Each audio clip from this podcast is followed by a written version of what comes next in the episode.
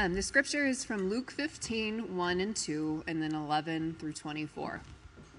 Now the tax collectors and sinners were all gathering around to hear Jesus.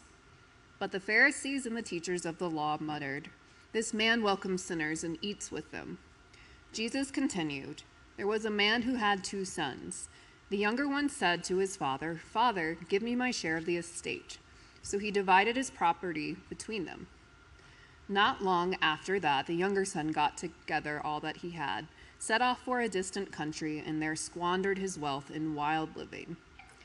After he had spent everything, there was a severe famine in that whole country, and he began to be in need.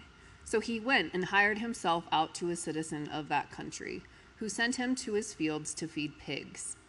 He longed to fill his stomach with the pods that the pigs were eating, but no one gave him anything. When he came to his senses, he said, How many of my father's hired servants have food to spare? And here I am starving to death. I will set out and go back to my father and say to him, Father, I've sinned against heaven and against you. I am no longer worthy to be called your son. Make me like one of your hired servants. So he got up and went to his father. But while he was still a long way off, his father saw him and was filled with compassion for him. He ran to his son, threw his arms around him, and kissed him. The son said to him, Father, I've sinned against heaven and against you. I am no longer worthy to be called your son. But the father said to his servants, Quick, bring the best robe and put it on him. Put a ring on his finger and sandals on his feet. Bring the fattened calf and kill it. Let's have a feast and celebrate. For this son of mine was dead and is alive again. He was lost and is found. So they began to celebrate. Amen. Would you pray with me as we get started? Jesus, thank you for your story this morning. Story of homecoming, of return, of elaborate celebrations, and unexpected grace. Jesus, we hear this story, as we sing it, as we gather at the table, would you just seep into us? Would it confront every false story that we tell ourselves? Would it confront every shadow story that we whisper over ourselves? Would it confront every false picture of you and of the gospel and of ourselves that we have? And as we leave here, would we know ourselves as deeply loved? Would that be our truest, most rooted sense of self? God, speak these words over us in your name. Amen. Amen. Well, welcome everybody. If you're new, my name is Johnny Morrison. I'm one of the pastors here, and it's so good to have you. As we dive in today, I just want to begin with a couple of questions.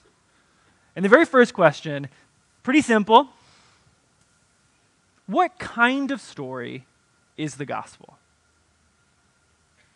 What kind of story is the gospel? We've been talking about the gospel a lot. We just finished a series in the book of Galatians looking at what the gospel is. And we've said some things about the gospel. We've said that it is a good news story. Gospel comes from the Old English word Godspell, which means good story. And we can trace it all the way back to Greek, euangelion, which means good news story. So we know it's a good news story. But what kind of good news story? There's a lot of stories with good endings in the world. So, what kind of story is the gospel? And there's a lot of different kinds of stories to choose from or to pick from. There's a literary theorist named Joseph Campbell, who you might be familiar with, who said the archetypal story of human history is a story called the hero's journey. The story shows up in culture, shows up in myths, shows up in movies, and it has a simple set of steps that are repeated and reoccurring. Someone from an ordinary life called to adventure, guided by a mentor or a sage. On their adventure, they overcome obstacles, struggles, defeat the enemy, and return home a hero. And Campbell's argument is you can see this story showing up again and again, from the myth of Prometheus in Greek mythology to uh, Harry Potter to Luke Skywalker to Frodo Baggins to Mulan to uh, so many different characters in movies. There's different plot points, different characters, different cultures, different stories, different fun sidekicks, but fundamentally, everybody goes on a journey to overcome an obstacle, to save the world, and they return home a hero. That's the hero's journey. That's one kind of story that pops up again and again in culture. And some people have even suggested that the gospel is like that. It's a hero's journey. Jesus, who leaves his homeland, enters into the world, overcomes difficult obstacles, and then saves the world and returns home a hero. So maybe the gospel is best understood as a hero's journey. Some similarities. Don't know that it quite fits, though. So there's other kinds of stories that we could look at. One that is maybe equally as popular as the hero's journey is what we'll call the rom com. I spent a lot of time uh, the last couple of weeks researching rom coms. That's not weird at all. And what I learned, uh, and you could probably see this, is that there is a formula to a good rom com. You just Google it, like how to write a rom com, which I'm going to do now because there's lists of instructions for how do you write a good rom com. And, and it says that it's essential that you have these things. You have to have two lovable leads, which all the rom coms I've seen have two lovable leads, most likely Julia Roberts and Matthew McConaughey. You have to have a meet cute where they meet in some kind of cute way, which I know that phrase is self explanatory, but I did not understand what a meet cute was until I Googled what is a meet cute? Because the word, if you put it together, can mean so many different things. But you have to have a cute way of meeting together. There has to be some kind of trouble the relationship falls in, some revelation that a person in this relationship has that leads them to believe they should be together, and then most likely a grand gesture at the end that leads to resolution. And just like the hero's journey, you can see this formula, this kind of story show up in movies again and again, and even works of art again and again. This is the formula of Romeo and Juliet or Much Ado About Nothing to look at Shakespeare. It's the formula of How to Lose a Guy in 10 Days. And it's even the formula of Scott Pilgrim versus the World, a much more modern and kind of like edgy love story. So it's a kind of story. And there are similarities between that kind of story and the gospel also. Some people like to say that the gospel is a love story about a lover who pursues and chases and woos a bride into the wilderness who makes grand gestures and overcomes difficult obstacles and has trouble and reveals how deeply they are loved. So there's similarities to that story too. There's probably places that if we stretched it too far would make that seem a little weird and probably not appropriate. So maybe it's not a love story. Maybe it's not a hero's journey, but what kind of story is the gospel? What kind of narrative is it? I think to help us answer that question, another question could be helpful to ask, which is how do we tell the gospel? I don't necessarily mean how do we evangelize, though that can be a helpful way of getting at this question too, but what images, stories, illustrations come to mind when you think about what the gospel is or how you would tell the gospel? Right? With the hero's journey, we can look at all of these different stories and be like, here the formula shows up again and again. So we know what kind of story it is. And the same with a love story. We can see the example showing up again and again, trace the rhythms and the narratives, and say there's something similar in each of these. And same with our gospel stories. There's stories we tell that, can say, that contain the essence of the gospel underneath them, or at least that proclaim to contain the essence of the gospel underneath them. So, what stories or illustrations come to mind when you think about the gospel. I read one this week that was kind of meant to be a parody of the gospel, but I think it speaks to how often we tell the gospel story. And it went like this this is the gospel story illustration. It went like this It said, There is this king in a faraway land, super wealthy. And he had a son a good son, a kind son, but that son needed to be married, needed to have a bride. And so one day the king was looking out of his window. Castles have windows. Looking out of his window, and he sees in a field a beautiful woman who is destitute and in poverty. I have an idea. She'll marry my son. So he gets on his horse, rides out to meet the woman in the field, and he approaches her and he says, Hark, good lady.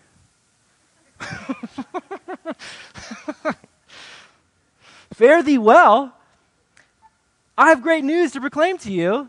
Today, you're going to become a bride and you're going to inherit all of this wonderful wealth, and I'm going to rescue you from poverty. But you have to decide in 24 hours that if you don't, I'm going to throw you in prison forever. See ya. And then he leaves and goes back to his home. And I think sometimes, though that story is a bit of a joke, it is often similar to the way that we tell the gospel story. There's similar images in there and similar illustrations that contain our understanding of what the gospel is. It is a king who is opulent and wealthy and generous, but also with an ultimatum that if we don't choose it, we're going to suffer pretty severely. Now, this question matters both these questions matter. What kind of story is the gospel, and how do we tell the story?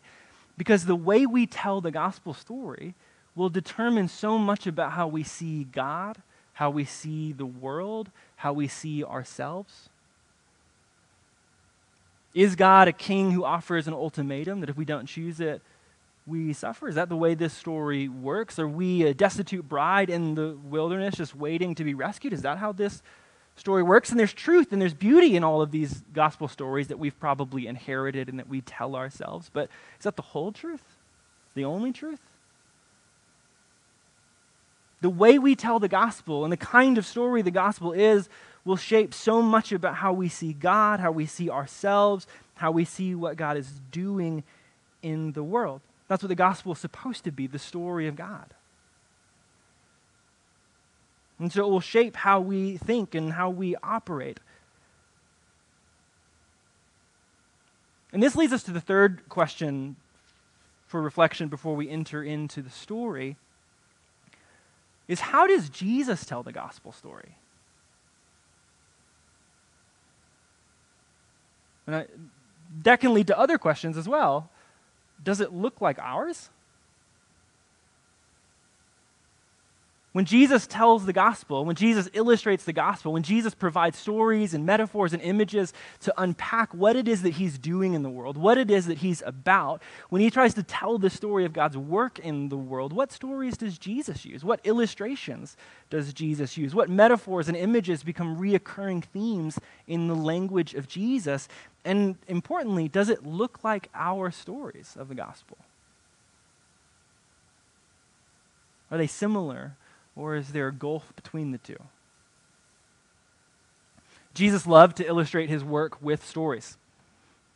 We call those stories parables, which is why on October 2nd we're going to do a whole class just exploring parables because these stories, they show up some 30 times in the Gospels, are like little windows into Jesus' mind and work and purpose in the world. Whenever somebody asks Jesus a difficult question, it's pretty common that the way he responds to that difficult question is to tell a story. Somebody comes with a challenge, someone comes with some incredulity about what Jesus is doing, why Jesus is with these people, why Jesus is over here. He often responds by telling a gospel story, a parable. And if you read these stories and if you pay attention to them, you'll start to notice that there is consistent themes. Jesus is a good storyteller, and so themes start to show up again and again. Imagery begins to show up again and again in these stories. Imagery of the kingdom, imagery of grace. And one of the most common themes, maybe the most common theme, is what I'm going to call homecoming. It's the theme of homecoming. Scholars will use other language for it. Some scholars will call these parables of lost things. Someone will call these parables of grace. Another scholar, Robert Capon, called them party parables, which I like quite a bit. But I'm going to call them homecoming parables or homecoming stories because I think that they speak to recovery of lost things. I think they speak to grace, and I think they certainly include parties as all good things that Jesus does do. But I think there's also even more going on than recovery of lost things or grace or parties. There's a homecoming, a reunion, a reconciliation, a healing that is captured within these stories. And Jesus loves to tell stories of homecoming. The chapter that Meg read from today, Luke 15, contains three stories, just in that chunk of scripture, three homecoming stories. And in chapter 14, the chapter right before, Jesus tells a homecoming story. So in two chapters, we get four homecoming stories about the good news of things returning home and the kinds of parties that get thrown in their stead. Jesus loves these kinds of stories. And today we're beginning a new series just looking at one of them. It's my favorite of all the homecoming parables. I think it's maybe the most substantial, the longest of all the homecoming parables. And I think that it is the best picture of the way Jesus chooses to articulate the gospel story. When Jesus is pressed, why do you do the things that you do? And what is it that you are accomplishing in the world? Jesus comes to this story.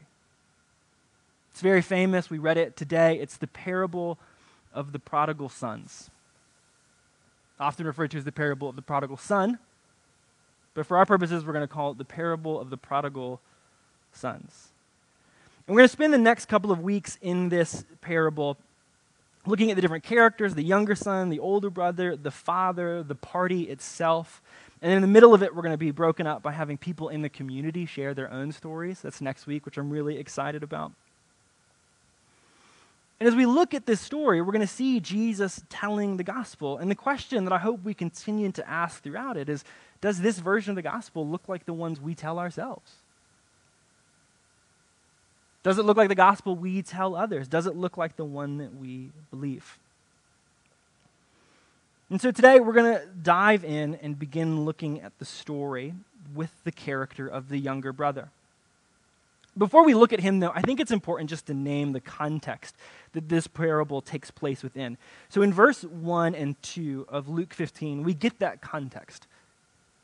The text says this All the tax collectors and sinners were gathering around Jesus to listen to him. The Pharisees and the legal experts were there, and they were grumbling, saying, This man welcomes sinners and eats with them. So, in this moment, Jesus is surrounded by two groups of people. On the one hand, you have religious leaders, Pharisees, scholars, and in all senses of the cultural moment, they are the upstanding members of society. These are the people that are respected. They're the ones who come from good families, the ones who have made right decisions in their life, the ones who are hailed and looked at as role models in the culture around them. And they are grumbling because Jesus is eating with what is referred to in this passage as sinners. And sinners in this moment is a pejorative title used to talk about a very specific class of people in society. Theologically, the Bible says that everybody's a sinner. So when it's used in this kind of way, it's used to demarcate folks who have done something or experienced something that isolates them, that presses them to the margins, that names them anathema, that puts a scarlet letter on them and casts them out of society. And Jesus is with both of these groups of people, as he often is, and it's causing tension. And the tension is social, it's hierarchical, it's religious, but there is also at the heart of this tension a real perceived cost. And I think it's important to name that, that if you're a religious leader in this setting, you're leading a people group who is under the domination of Rome. Israel has been conquered by Rome. They've been conquered by many nations up to this point, And now the, the most recent controlling empire is Rome. And you believe that's happened because this group of people that you've named sinners, you believe have not followed the way of God. And so you believe that the cost that you are bearing has to be on them, that it's their fault, that they've done this to you, that if they would just follow the Torah, if they would just be true to Israel, if they would just be true to God, then Rome couldn't conquer. The presence of the Lord would still be with you. The temple would still be established. Like this nation would still be whole.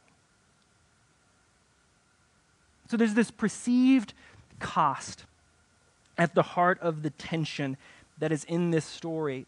And I think that's interesting to think about because our society today is not as easily stratified as ancient Israel. But there is definitely people in our lives that we believe have cost us something. As we look at the story of the prodigal sons, I think it is really easy for us to resonate, at least this is me personally. It's very easy for me to resonate with the story of the younger brother. And I think we are all invited to resonate with the story of the younger brother, the prodigal who leaves and is rescued and called and celebrated home. But I think it is also important to recognize that we can be any of the characters in this story. We can be the lost younger brother who leaves home. We can be the older brother who does not want the younger to come back. And the spiritual writer Henri Nouwen would say that when we grow up, we become more like the Father who loves them both. And so as we look at the story of the younger brother, I think it's important to say, like, how have we cost those around us, but also who is it that has cost us something that we would be hesitant to celebrate? I've been thinking about this all week because last week, mm, last week, someone did something this is going to be so cryptic, but I feel like it's a, a, helpful illustration. Someone did something, someone that I care about very much did something that felt so mean to me. I could just, I can't, I know that's not the motivation. I know that's not the narrative they told themselves. But you know, like when you experience something and you're like, this is cruel. This was, that, that was all this was, was cruel. And it could have cost us a ton of money, and it did cost us a ton of time. So there was a real cost to the enduring of this gesture that felt mean to me. Still doing it, still working on it. it wasn't just me, multiple people had to be involved in the scenario because of what happened.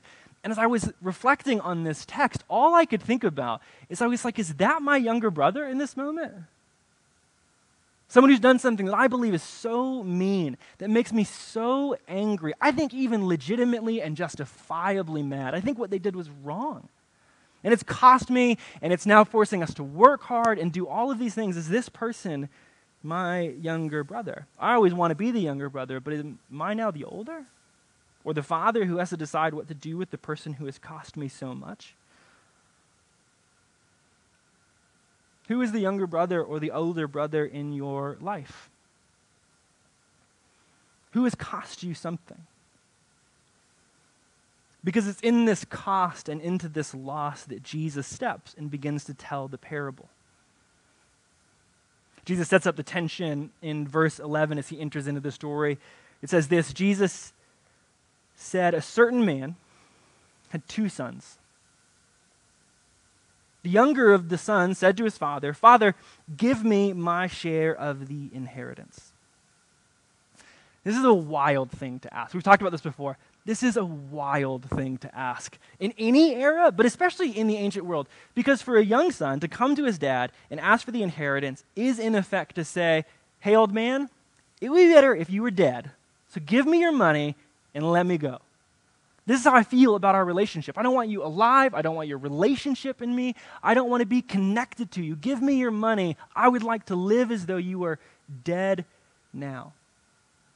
So it's like a deeply offensive thing, it's a deeply cruel thing to say, but it would also be such an intense cost to bear because inheritance in the ancient world is not money sitting in a bank, it's land, property, it's sheep and goats and other things that you do with agrarian life, it's vineyards, it's like the provision of the family. So, for this young son to come to his father and demand his inheritance, he's saying, Give me the land that you live on. Let me live as though you were dead. Let me take what provides for you. Let me take what's provided for me. Let me take what provides for my older brother. Let me cut it in thirds. Give me what is mine and let me go. It's a cruel thing to do. It's a heartless thing to do, it feels like. And it's also possibly, under the ancient scriptures, an illegal thing to do. In Leviticus 25, the Torah tells us that wealth is supposed to stay in Israel. Now, this is really important in the ancient context because Israel is supposed to have these policies of debt forgiveness. So every seven years, all debt is forgiven. And every 50 years, all land, this is a crazy thing, all land that was purchased or sold goes back to its original owner. And the idea is that there could be no form of generational poverty that continues to exist in Israel. Because, say, your father or your grandfather made poor decisions, lost the land, eventually it would return back to the family of origin. So, this principle is supposed to be built into the nation of Israel, and so they are not allowed to sell land outside of Israel. Because all of a sudden, the rhythms and cycles of debt forgiveness and redemption, as it's called, can't happen anymore. Because why would someone who's outside of Israel want to participate in that kind of redemption? There's no reason to hold them to it. You can't expect them to. So you're not allowed to sell it outside of Israel. And it seems like from this text that the young son does just that gets the money and then sells it outside of Israel. So, what he's done is cruel. What he's done endures great cost against the father. And what he's done is probably illegal under the Old Testament law. So, what is the father supposed to do? Well, what he should do, according to the Old Testament, is stone him. It's a family friendly story. Deuteronomy 21, verse 18 through 21, that's exactly what the text says that if a son like this is insolent and disobedient, you take that son to the elders. If he's still insolent and uh, disobedient, you just do what you do with disobedient kids and you kill him right there. That's what everybody would be expecting to happen in this story. That's what the law tells the father to do. Now, just get your mind into this moment. It's a wild thing that Jesus does. So, everybody in this moment knows the Torah. Everyone who is listening is like, the father's going to kill the son. That's going to be the end of the story. That's the good news for all of us. And then, what does the father do? Then the father divided his estate between them. What? What? That's crazy. He has the legal right to kill his son, or at the very least, like I think in my own mind, at the very least, I don't want to kill my son. That feels too far. But like at the very least, you would take him and maybe like lock him in the house for a bit. Be like, just, you know, I'm just going to lock him down until he gets like a little sense, he grows up a little bit and is like, that's a bad decision. And then I'll let him out. It'll be totally fine. But he doesn't. He divides his estate. The father gives to the son the thing he asks for. The father consents to his son's painful and hurtful demands, and he lets him go. And I think that is worth paying attention to. That when Jesus tells a story about the Father, who in this moment is a representation of God, when Jesus tells a story about God, it is of a God who does not coerce, does not force, does not control the actions of his disobedient son, but instead, in love, consents to it. A wild thing. God's love does not coerce in Jesus' understanding. Theologian Bradley Jersak has a really good way of saying it. I like this quote. He says, Christ rules through love rather than coercion, through persuasion rather than force, through revelation rather than domination. This is always true of the way that we see God operate.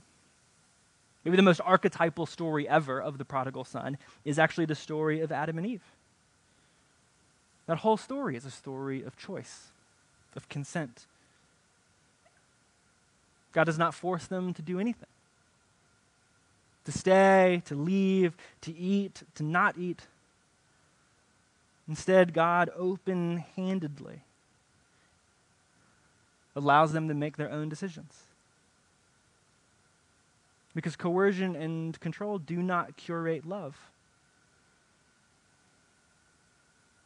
And so the father consents. Pained and heartbroken, most certainly. Wronged, yes. But in love, the father consents to the desires, will, and actions of his son. He gives to the son, to humanity, to us, what it is that we ask for. And so the son leaves. It says, Soon afterward, the son gathered everything together, and he took a trip to a far away land. And there he wasted his wealth through extravagant living. When he had used up his resources, a severe food shortage arose in the country, and he began to be in need. So he hired himself out to one of the citizens of that country, who sent him into the fields to feed the pigs. We don't know how long the young son is gone or how long it took to spend his inheritance. And I think that's an interesting gap that Jesus leaves in this text, maybe a gap for our own stories. We don't know. It's gone months, a year, years. However long it takes to spend his money, And at some point in that journey, a famine begins to hit. Things get tight and difficult, and the young son finds himself in a difficult and precarious position.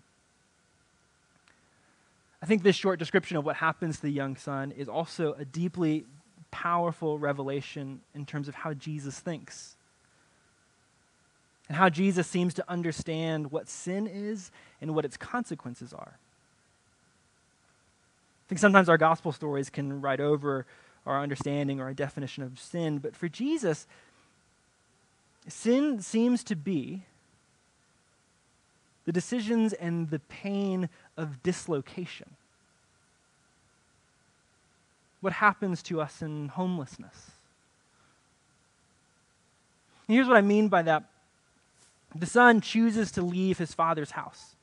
He's not forced to leave, he's not required to leave, he chooses to leave. His father gives him the inheritance, and the son leaves and he begins to spend the inheritance, making a world of his own.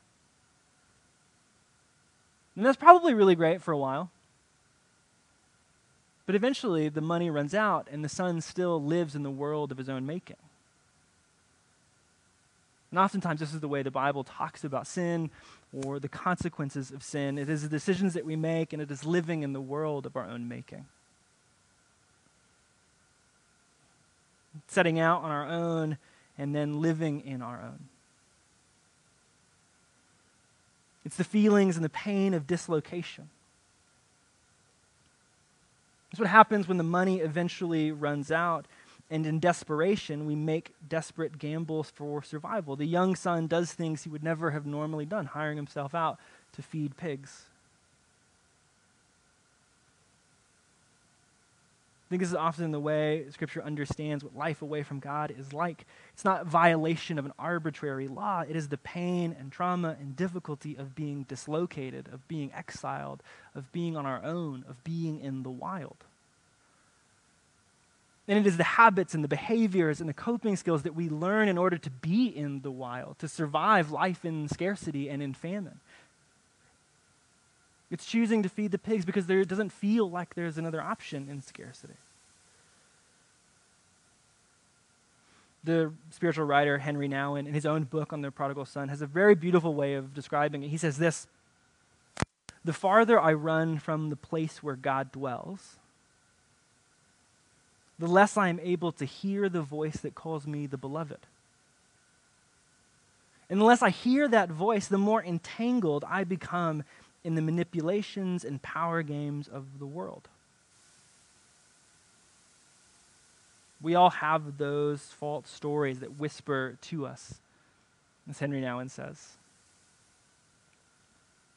These are those stories that tell us what we need to do to belong, to be loved, to be whole, to be accepted, to be complete, to be successful. These stories are so powerfully motivating, and they will lead us to desperate gambles for survival. In order to achieve the things that we need. And I wonder if we see this in the younger brother at all. This is a bit of an inference, but in verse 16, we get to the end of his rope, the spiral of dark stories and of desperation. And it says this He longed to eat his fill from what the pigs ate, but no one gave him anything. And so when he came to his senses, he said, How many of my father's hired hands have more than enough food? But I'm starving to death. So I will get up and I will go to my father and say to him, Father, I have sinned against heaven and against you. I no longer deserve to be called your son. Take me as one of your hired hands. I think this moment is so interesting. And again, this is inference. This is me, my opinion, okay?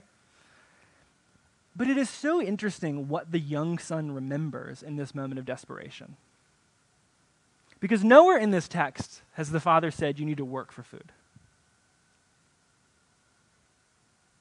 What the young son remembers is that his father is wealthy, that he has servants, and that possibly he could hire himself out to earn some food. But at no point has that been the reflection of the father to the son. And so I begin to wonder is that his false narrative that begins to seep into him as he's far away from the place that calls him beloved.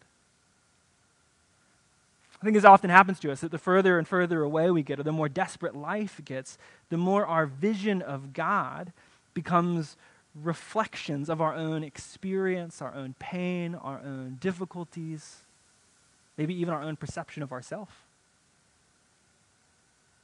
So we begin to imagine that, yeah, maybe God would welcome us back, but we'd have to do some things to get there. Or maybe God would provide, but we're going to have to work pretty hard to get there. Maybe I can be fed, but not like a son, not at the table, the morsels that he gives to the servants and the pigs. Maybe that can be mine too if I work hard enough, if I go back. I think that's a false story the young son believes about his father, because at no moment in the text does that seem to be the reflection of the father. And I think that's true because I just I think this is true because I feel like I see it happen in myself and in others pretty consistently. That the farther we run from God, the more false stories get written over God and over ourselves. And it seems the lie that estranges us from God, that leads us to desperation, is often a lie about God. We see it in the garden, the prototypical prodigal story. Maybe we see it here, and we see it in our own lives. And I think this has convinced me at some level that one of the very chief ends of the gospel story is very simply to reveal to us what God is like. Because it is really easy for us to believe a false story. It leads us further and further away in fear and desperation. And so the gospel reveals who God is and what God is like, unraveling, upending that story so we can see the truth, which we'll get to in just a moment. Whether his story is false or not, eventually life gets very difficult for the younger son. And he reaches that moment where he says, It would be better for me to go home than to eat this food here. Even if his father's a taskmaster, it would be better than this, which I think some of us have felt that experience on our own. So he heads home, and as he goes, you see him in this moment practicing his apology speech, saying, I've sinned against you. I've sinned against heaven. I don't deserve to be your son. Please take me as your hired servant. And I always imagined this moment as the son's like repentance journey, right? He's like literally leaving one place and he is returning home, which if you'd ask me for a definition of what repentance is, I'd probably say going home. So I've always kind of imagined that this was a repentance story. And then I was talking to Heather this week, and she pointed out something that has like haunted me all week that I think is very fascinating. She just said this that if you look at the younger son's stated motivation, it's provision, not relationship. At no moment, this is fascinating. At no moment does the younger son be like, I miss my dad. Wonder what my older brother is doing. No, he says, he's like, I'm hungry and I think it would be time to go home. That's all he says. Now, we don't know his heart. That's just like the most Christian thing I've ever said. We don't, bless his heart, we don't know it. But what the text says is that his longing, his motivation is provision. He does not say he misses his dad, he does not say he misses his father. And in fact, there is a demand and possibly a level of entitlement to the request that the younger son makes of the father. He goes back still assuming that his dad will provide for him. Hire me as one of your servants. You've already given a lot. Maybe you should give a little more. Now, we don't know. We don't know if that's what he's thinking. And I think just the more that I've reflected on that, as Heather pointed it out, that feels like a gap that Jesus left for us. A place that we can maybe find ourselves in this story. Maybe it is entitlement. Maybe it's desperation. Maybe it's true repentance. It kind of feels like it could be either of those things or all three of those things. It's a gap in which we can find ourselves. And I think it's also important to point out it doesn't seem to matter to the Father at all. The Father does not know the Son's stated motivations for coming home, if it's provision or relationship. The text says all the Father knows is that that's my boy on the road. As the son begins to head home, this is what the text says in verse 20. While the son was still a long way off, his father saw him and was moved with compassion. So he ran to him, hugged him, and kissed him. Then his son began to say, Father, I've sinned against heaven and against you. I no longer deserve to be called your son. But the father said, Shh, get the servants, quickly bring out the best robe and put it on him. Put a ring on his finger and sandals on his feet.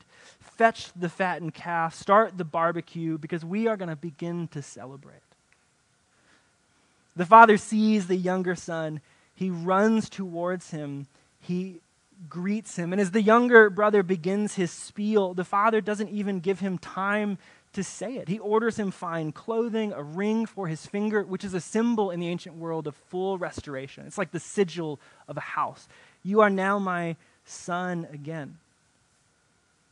And he shouts out to the neighbors, Because this son of mine was dead, he has come back to life. He was lost and he is now found. And so they began to celebrate. This is easily one of the most beautiful moments in all the Bible. And in the theological world, you might be familiar with this term, but we have a, a, term to describe what is happening in this moment, this piece of the gospel story. And it's the word atonement. Sometimes the word atonement is used to describe the work of the cross. And sometimes the words that will latch on to atonement is words like reparation, paying for sins. Words like covering sin. Sometimes that's how it's pictured in the Old Testament. Sometimes we'll describe it as paying a debt. And all these words help us understand what's happening in atonement.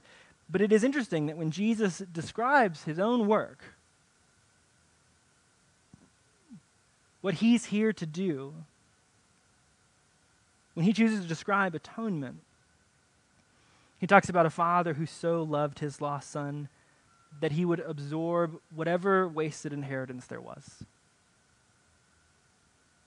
That he would absorb whatever shame came from the community upon him, that he would absorb his own rejection.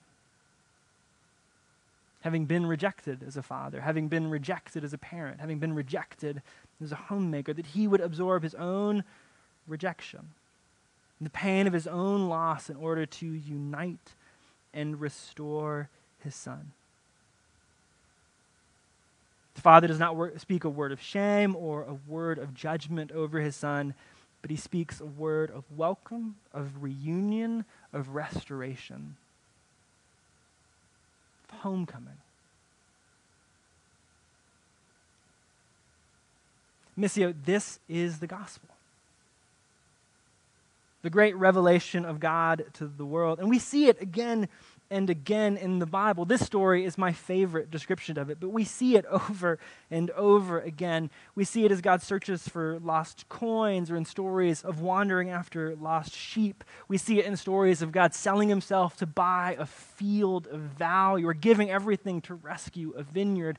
We see it in every moment, every iteration in which Jesus speaks and talks. It is always about God giving up whatever it costs to reunite restore, and welcome lost sons. Now, let me ask you a question as we close. Is that the story you tell yourself about the gospel? Does your gospel look like Jesus's? Maybe more poignantly, does your gospel look like Jesus? Does it look like a father who would absorb wasted inheritance for the sake of reunion? Does it look like restoration? Does it look like an unexpected party?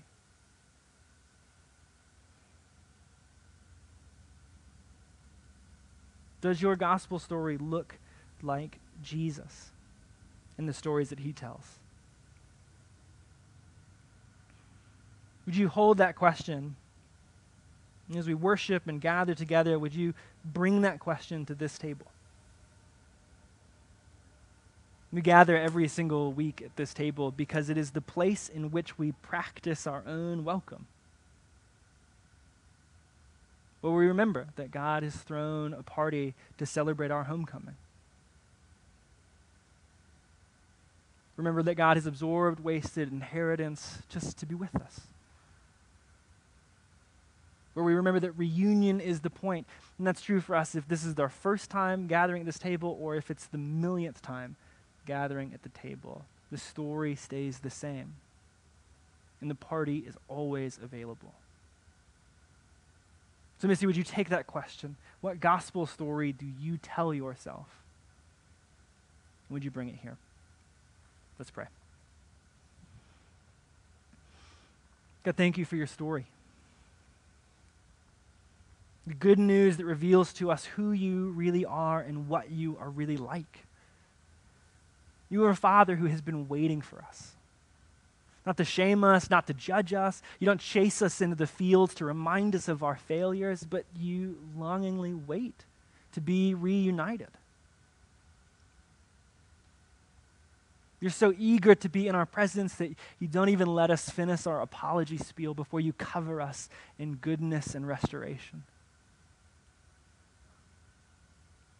God, would that story just seep into our very beings today as we gather at this table, as we sing, in all of these moments, would that story become true and real or renewed to us today?